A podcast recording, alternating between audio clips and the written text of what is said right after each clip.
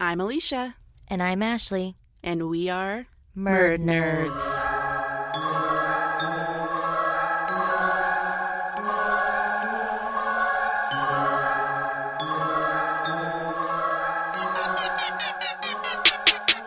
Hello, fellow Murd Nerds. We hope everyone is enjoying their day so far. If you are a returning listener, thanks for coming back and supporting the show. If you're a new listener, maybe you're confused about how you got here or what is even going on. Well, Murd Nerds is a weekly true crime podcast that covers the weird, the wacky, the mysterious, and the unsolved in our home state of Indiana. Each week, either my lifelong best friend and co host, Ashley, or I will research, retell, and deconstruct a true crime case that we found fascinating. Here at my side, my trusty co-host, Ashley. Ashley, how you been? I've been really good. How have you been? I've been great. That's great. Doing, doing so much, so many things. I have some fun news. Um, I have been looking for an apartment for you know since yeah. August, and well, or a house. So I finally got like I guess shortlisted for a house in the country, and I'm going to look at it. I guess by the time this releases, I will have already looked at it, but going to look at it, and hopefully they pick me and Nina, and we can move and so live exciting. life in the country. And Shaka, she Yes, deserves my a yard. dog. Oh, She deserves a yard. yeah. So I'm really excited. So everybody, cross your fingers for me, even though it will be after the fact. And at the ones and twos, our producer, our editor, and our fun addition to the Murd Nerds family, Jeremy. Jeremy, Jeremy, what have you been up to this week? Sup? I have been uh, I've been busy. My my my little little world keeps spinning faster and faster and faster. So we got uh, some new podcasts we're in the middle of working on, and of course we went to concerts and all kinds of crazy stuff like that. So you'll hear about all that on Golden Image Podcast. So Yeah, drop a little promo. Golden Image Podcast. I know you guys. You guys stay pretty active. Your family. You guys do a lot of stuff. But since you started doing that, are you guys doing a lot more? And especially you're doing it together too. We are doing a lot of this together, which is really surprising. It really wasn't the idea behind it, but it works out so well. So Yeah. it it's great because like we end up going to the Hard Rock uh, Northern Indiana Casino uh, on Saturday, Oh, fun. and we got to see uh, Papa Roach and Bad Wolves and oh, Hollywood that's Undead. where you saw all that. Yes. Oh, okay. Hollywood Undead. Hollywood Stop. Undead. Oh What my the god. what a blast from the Oh past. Oh my god! And they were great. They did a great job. Their their one singer, I was just like, that dude can sing. Holy shit! But we went with some friends of ours, Billy and Tina, and we met up with Gunner, Sarah, and uh, their friend Courtney, because she is a giant Hollywood Undead fan. So Fun. that was why I they. bet that's they why would be fun to see live. Yeah. It was it was pretty crazy. But yeah, we're going to talk about that in uh, one of our next upcoming podcasts here in the next few weeks. But uh, yeah, it was a great time, and what a it's a beautiful place. If you ever get a chance to go, Where's that at? up it's up in Gary. Oh, yeah. Gary. Yep. That's why they call Big it bad the. Gary. That's why they call it the Hard Rock Northern Indiana because they if they put Gary on it, yeah, nobody's, Nobody's going. going to want to go. I'm Yeah, not going to that's Gary. That's funny. So yeah, we've been really, really, really active. Good. Fun. You can hear about it all on Golden Image Podcast. That's right. So go check them out. They're uh, they're on all the popular uh, streaming platforms. So check them out. Give them a follow. Give them a follow. Give them a rate, review. Go like their Facebook page. Do all that fun stuff. Please. So our last couple episodes have been some heavy hitters. Covering true crime can be really dark sometimes, obviously, but especially when it comes to unsolved cases. When you finish a case, it never really feels finished. There's never a conclusion, which is why we wanted to do this from the beginning. We wanted to help bring attention and possibly give endings to these stories. But we're only human, and sometimes we need a story with an ending. And Ashley and I decided that occasionally we're going to throw in some stories that do have a conclusion or ending or cause to what happened and why. Outside of true crime, I really enjoy researching other kinds of mysteries paranormal, unexplained, urban legends, And while researching one night for another project we will soon be working on, I discovered an urban legend within the city of Hammond, Indiana. The urban legend talked about people who believed that there was a lion in the woods. People sharing how they had grown up hearing stories of people hearing this lion or seeing it while walking through various woods in and around Hammond. And I couldn't help but think about how interesting this is for obvious reasons. But Indiana isn't exactly known for its exotic wildlife. You'd think this could easily be explained away by the native animals. But there are very rarely reports of wildcats, like cougars, passing through, and there's no established breeding populations besides one species. Do you know what the species is? No. Bobcats? Bobcats. Yep. The only wildcat native to Indiana is the bobcat. And if you aren't familiar with bobcats, they're a spotted cat. It's about they're about 20 to 30 pounds. They're found all over the United States. But within Indi- Indiana, they're pretty rare to find anymore due to being hunted out, uh, the growth of housing and industry, and especially in the northern part of Indiana. Bobcats are more likely to be seen in central and southern Indiana. So there's no way that someone could mistake seeing a bobcat for an African lion. A large house cat, yes. But an African lion could eat a bobcat in one bite. Plus, have you ever heard what a bobcat sounds like? Don't they sound like they're like screaming? Yeah, it's terrifying. They sound like a person screaming or shouting. It doesn't sound like a roar at all. And maybe we can put a clip in here of just like a bobcat screaming so people can hear what it sounds like because it's terrifying. Do you want me to do you want me to make them Reenact. It? Can you? um Oh, come I on, can- give it a shot. yeah, go ahead. I can improv it. it's pretty close. I probably didn't need to be that close to the mic, sorry. we should have warned about a jump scare. so I really needed to get to the source of this roaring that people were hearing or this animal that they were seeing. And that's how I came across the possible source of this myth. A true, very real explanation. A story of a circus. Your face right now.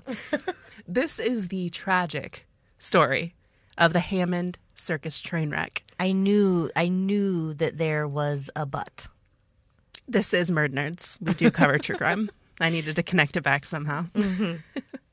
so, my sources are a short documentary on YouTube by Fascinating Horror, uh, ArcadiaPublishing.com, Wikipedia, and there I found information concerning trains, circuses, and the Hammond Circus train accident. So, uh, we're going to go through a little bit of a history, a history uh, words Lesson? lesson. There we go. We're going to go through a little lesson of I'm all I over the place I today. got Thank you. you. Um, so the first circus appeared as a small family-owned circus in the mid 1700s in Europe.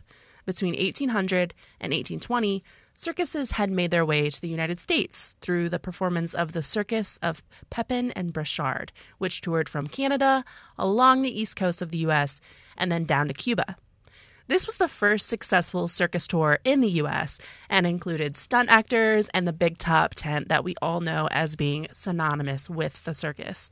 Seeing the success of Pepin and Breschard, Joshua Purdy Brown of upstate New York purchased an elephant and other exotic animals from around the world and began putting on performances with these animals. In 1841, one of the most famous circuses today, do you know what it is? You do? Sure, don't you? Yeah, you say first. Barnum and Bailey. Baby. Barnum and Bailey, they began traveling as a mu- as a museum featuring oddities and rare items from around the world.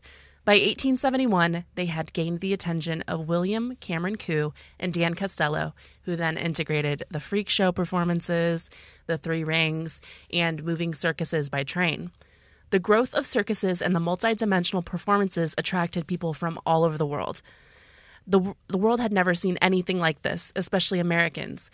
Everyone was feeling the repercussions of World War I and the Great Depression, and the circus allowed them to have affordable, family friendly fun, and it came to them. They didn't have to go to it. So, during the peak of circuses in the late 1800s to early 1900s, the second largest circus in America was called the Hagenbeck Wallace Circus, and it was actually formed in Peru, Indiana. I just read about that's so weird. I just read about that No way. not that long ago. Yeah, because I was looking at the Hartford that really bad fire that was Yes. Mm-hmm. in like the 50s, and then it I like I don't know. I got on this train back to Oh, train. Why do I always do that? I don't know. There's so many puns in this. Um, this whole podcast. but yeah, for some reason I circled back to the yeah Peru, and it was. So they you know the story? left. No, I didn't read much Oh, about it. It was more of a Have you headline. ever heard of this? No, I no. Um, I but I do know that Peru is Circus Town or whatever. I had no It- Oh idea. yeah. when you go under that viaduct, that Yep. big mural.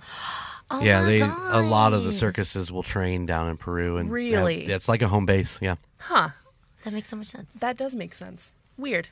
So it was the combined creations of Carl Hagenbeck and Benjamin Wallace. Carl Hagenbeck was an animal trainer who ran the Carl Hagenbeck Circus. His method of training was unlike any used before. Most trainers at this time used fear as the basis of how they trained their animals, striking, yelling, etc. But Hagenbeck used reward based training for his animals, which now we know works extremely well and creates bonds with the trainers and the animals. Benjamin Wallace was a stable owner and horse trader who had already had a fairly popular circus called the B.E. Wallace Circus, which predominantly was a horse show. And he bought the Carl Hagenbeck Circus and combined both of them to be called the Hagenbeck Wallace Circus in 1882. Imagine how many times I say circus throughout this entire entire episode. So the show included trained horses, exotic animals, acrobats, and other performers. It grew three rings. It grew to three rings, two stages, 10 acres of canvas tents, and room for an audience of over 20,000 people. The show was so large that they had to travel by two separate trains. Each train would carry the tents, animals, stagehands, performers, and anyone or anything else needed to put on a successful show. Being this large, there were definitely situations that arose that were less than ideal minor train accidents, breakdowns, accidents on the roads, floods, even. They had experienced a lot, but they still tracked on no matter what. On the night of Friday, June 21st, 1918, the circus had just wrapped up a performance in Michigan City that brought out hundreds and hundreds of eager audience members. After loading the entire circus, including the tents, animals, and performers, into the two trains, they set off towards their next city, which was Hammond, Indiana. One train had left a while before the second, and the second would have a tough time catching up. These trains were antique trains. They were built in the mid to late 1800s, and although they were renovated and updated, the frames of the trains were entirely wood. These types of trains had become obsolete and replaced by steel frame trains like we have today. Although they were still legally allowed to be taken on the tracks, they were limited in speed due, the, due to the dangerous circumstances that could arise if there was an accident. Wooden trains were only allowed to travel at a speed of 25 miles per hour. The circus staff and performers didn't mind this, though. This slow and steady pace offered a nice rocking and lulling to sleep in the bunks for the over 400 passengers aboard the trains. That's a lot of people. And that's all like employees and performers and stuff. Yes. Wow. Yep. oh, I bet that was awesome. Just rocking back and Yeah. forth. Yeah. Well, because Mm. when they're there, it's probably just go go go. They got to build. They got to perform. Yeah, there's not a lot of times a day. downtime. So the traveling on the train allowed them to have that little bit of relaxation, especially. I mean, because most perf- uh, circuses that I know of, everybody helps take the tents down. Yeah. Everybody helps Yeah. set them up. So it's more than just the actual performance. So they traveled at night after their performances, and that was the perfect opportunity for them to sleep in between towns, which is exactly what nearly everyone on the trains was doing between Michigan City and Hammond. The distance between Michigan City and Hammond is roughly 40 miles. So at 25 miles an hour, they could easily get a nearly two hours or so of sleep. In the middle of their journey, at around 4 a.m., the brakeman, Oscar Timm, noticed a hot axle bearing on one of the flat cars. Do you know what a flat car is? What's a brake man? I'll tell you what that is. okay. Ooh, what's a hot axle? Do you know what a flat car is, though? I had no idea. I learned so much about trains. Is it just one this that you strap larger things to? It doesn't have sides on it? Yep, a Oh, flat car is Nice. a flat car is a train car that is completely flat and without walls, so you can haul large objects. Uh, I'm sure they were hauling the tents, acrobatic equipment, stands, and stages, anything that they would need to set up that was too large to fit inside the cars. So they needed to stop and fix the axle bearing because this could cause a much bigger problem, like completely breaking the train axle or creating sparks that led to a fire. So to do this, Oscar Timm, the brakeman, signaled to the other brakemen to stop the train. But how did they stop trains before air brakes were invented? Indiana Jones style, when you jump out front and throw your foot down.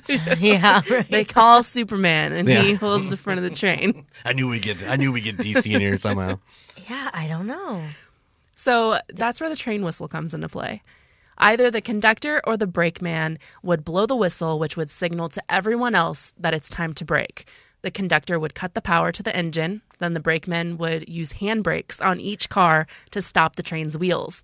Multiple men would jump. Yes, jump from train car to train car to pull the brakes.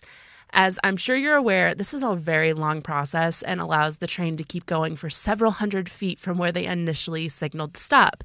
So, as the conductor, you better stop well ahead of time. Once the circus train stopped, Oscar Timm and the other brakemen placed warning flares all around the train and the rails. This was to signal to other trains that they also needed to stop ahead of time because there was a halted train on the track.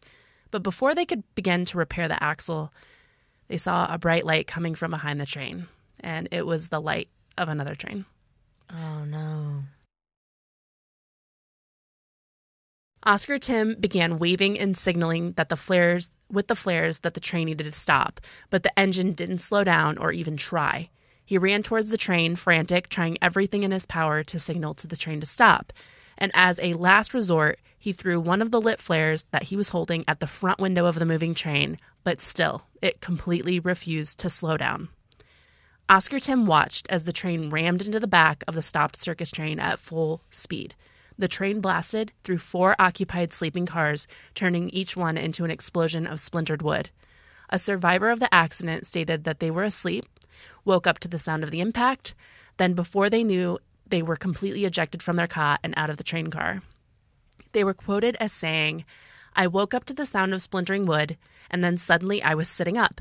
Then there was another crash, and another, and another. I was pounded into the corner of my berth, which is like their train car. My scalp was split open, the whole car buckled. It parted down the center, clean as though it had been sliced with a giant knife. I felt my section rising as the engine of the troop train, which was the train behind them, mm-hmm. plowed into it. Then I was away up in the air on top of the wreckage in just my shirt and drawers. I put down my head and just laid still. A coat came sailing over and landed on top of me. Then everything was quiet. How sad is that?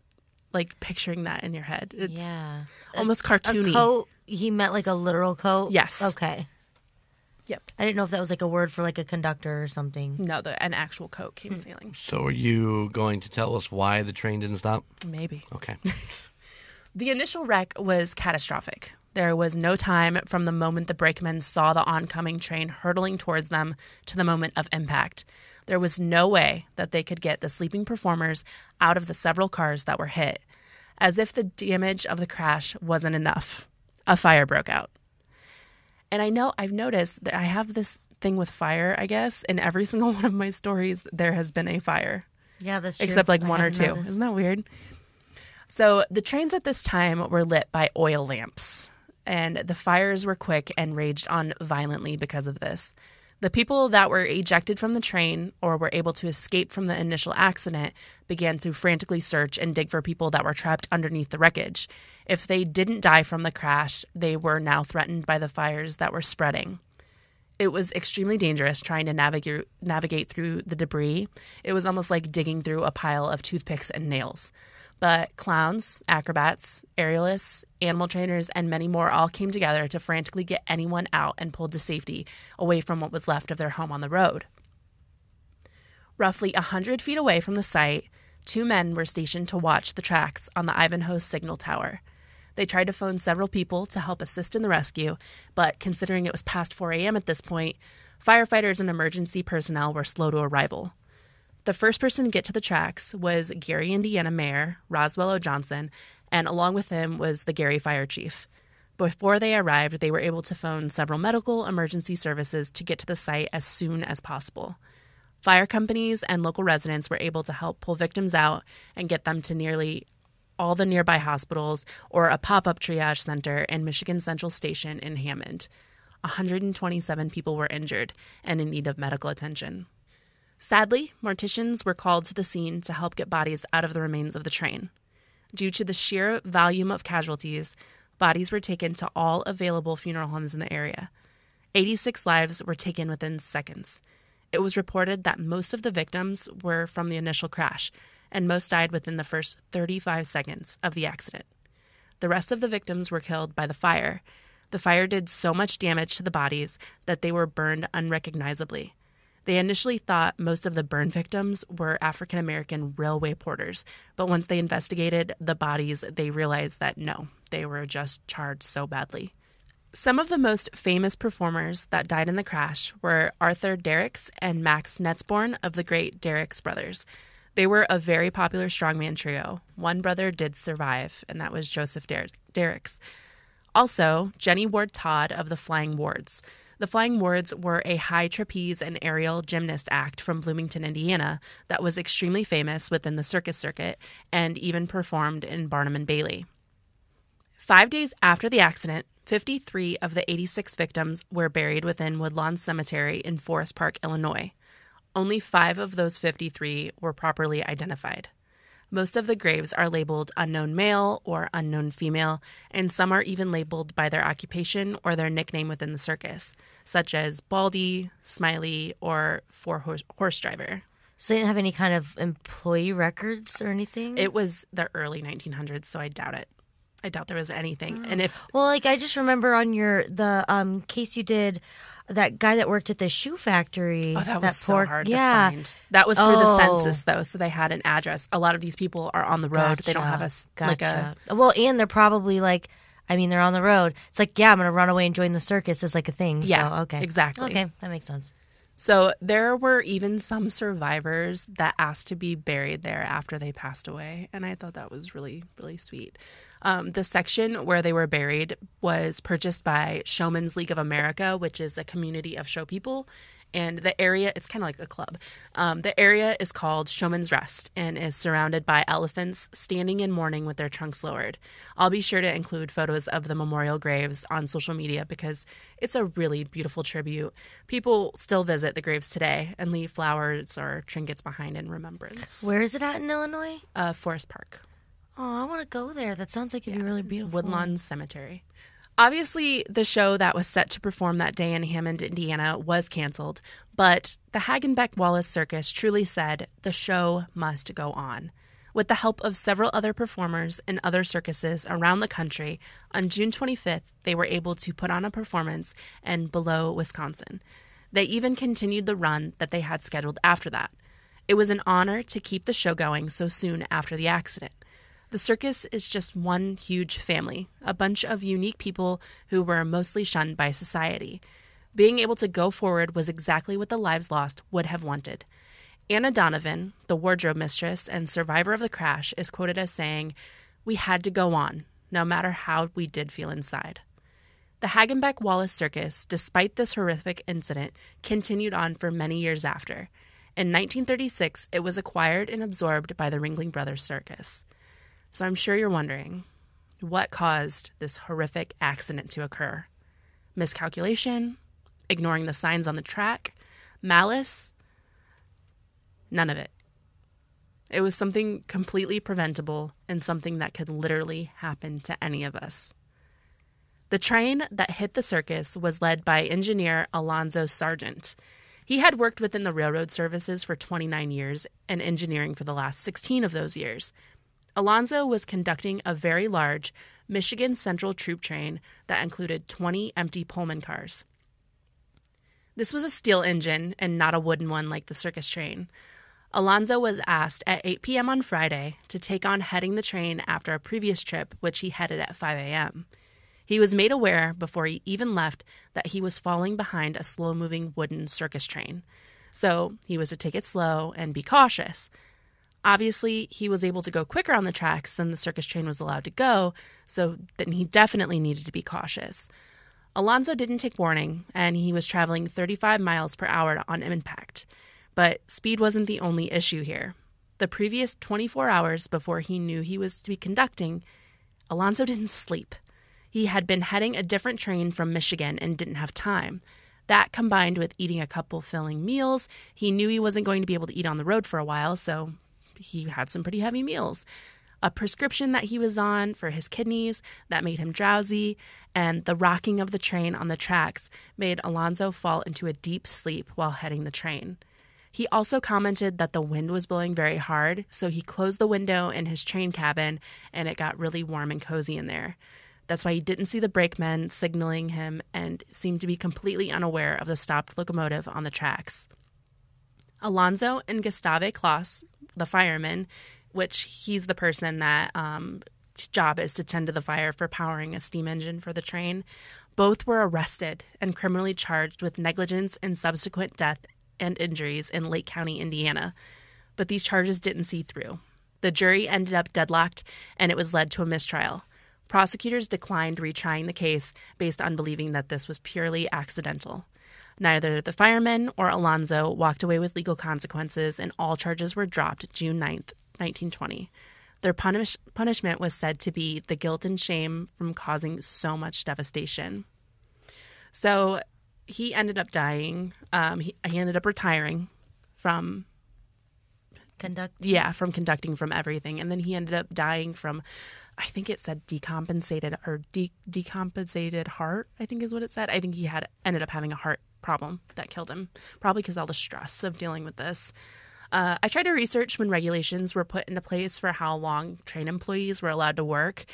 And I think maybe I was just using the wrong verbiage, but I believe the regulations were enact- weren't enacted until 1966, which That's not surprising. is insane. No, it's not surprising because a lot of truck drivers, well, all truck drivers now are on some sort of schedule like Yep. like that, where they're not. They can't Yeah, you're for longer going ten than- to fourteen hours. Yeah. yeah. Yeah, Pilots, because like Yeah. you, it's the you're obligated. You you know you got to do your job. Mm-hmm. So So now it's federal law that anyone working a train cannot work longer than 12 hours without a minimum of eight hours of rest in between. But other criteria comes into play as well, like the terrain that you're taking, what they're hauling, mileage, etc. I'm also sure what you're wondering, what happened to the first train? Because this was the second train that got hit. oh Uh, yeah, I forgot. There's three trains total. There's yeah, there's three Okay. trains total. So, uh, thankfully, the first train that contained the animals had made it to the train station in Hammond, but there was rumors that some animals, including African lions, were on the second train.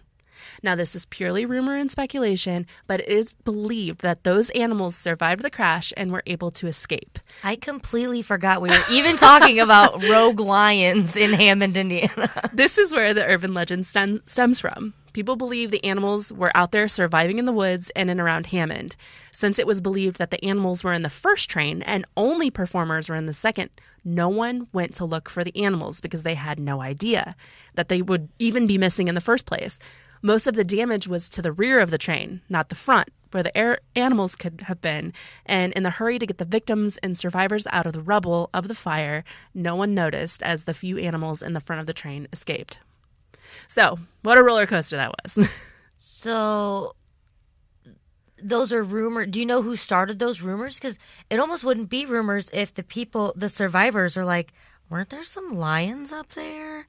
But it would turn out to be a rumor, you know, like kind of yeah, over road. time. Yeah. yeah, I didn't find who started the the urban legend. I just found this whole train is suspected to be the cause of why people hear African lions occasionally did through the early 1900s. What a badass connection. Isn't that crazy? Yeah. Isn't that wild? now I kind of believe it. When you first said it, I was like, "Pfft, I know. fucking Hammond. It took me on this wild ride because I'm thinking I could understand a cougar, even though like you see a cougar, you would think that's like a female African lion i- i- in a rush.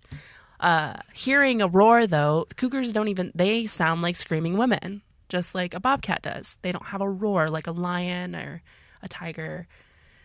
So then I was like, what? I was gonna say or a barrow mime. or a bear. hmm Oh my! Yeah. Oh my.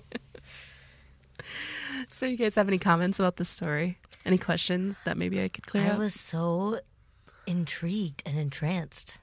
How much were tickets to get into the circus back in I those didn't days? look that up. I don't think it was very much. You talked you about. write that I did. down? I wrote that down. Cost of tickets because you were talking about uh, the Oh, Great. It's Depression and affordable, all that. yeah. So, yeah, affordable. I just wonder how much it was. Because tickets are still really cheap for the circus, but it's when you get there is when you start spending money. Oh yeah. you know, it's like for- seven bucks. I Tickets a are person free to a get. lot of times. Oh You yeah, can just pick them up like uh, For at kids. businesses. Yeah, but you got to pay fourteen dollars for a beer.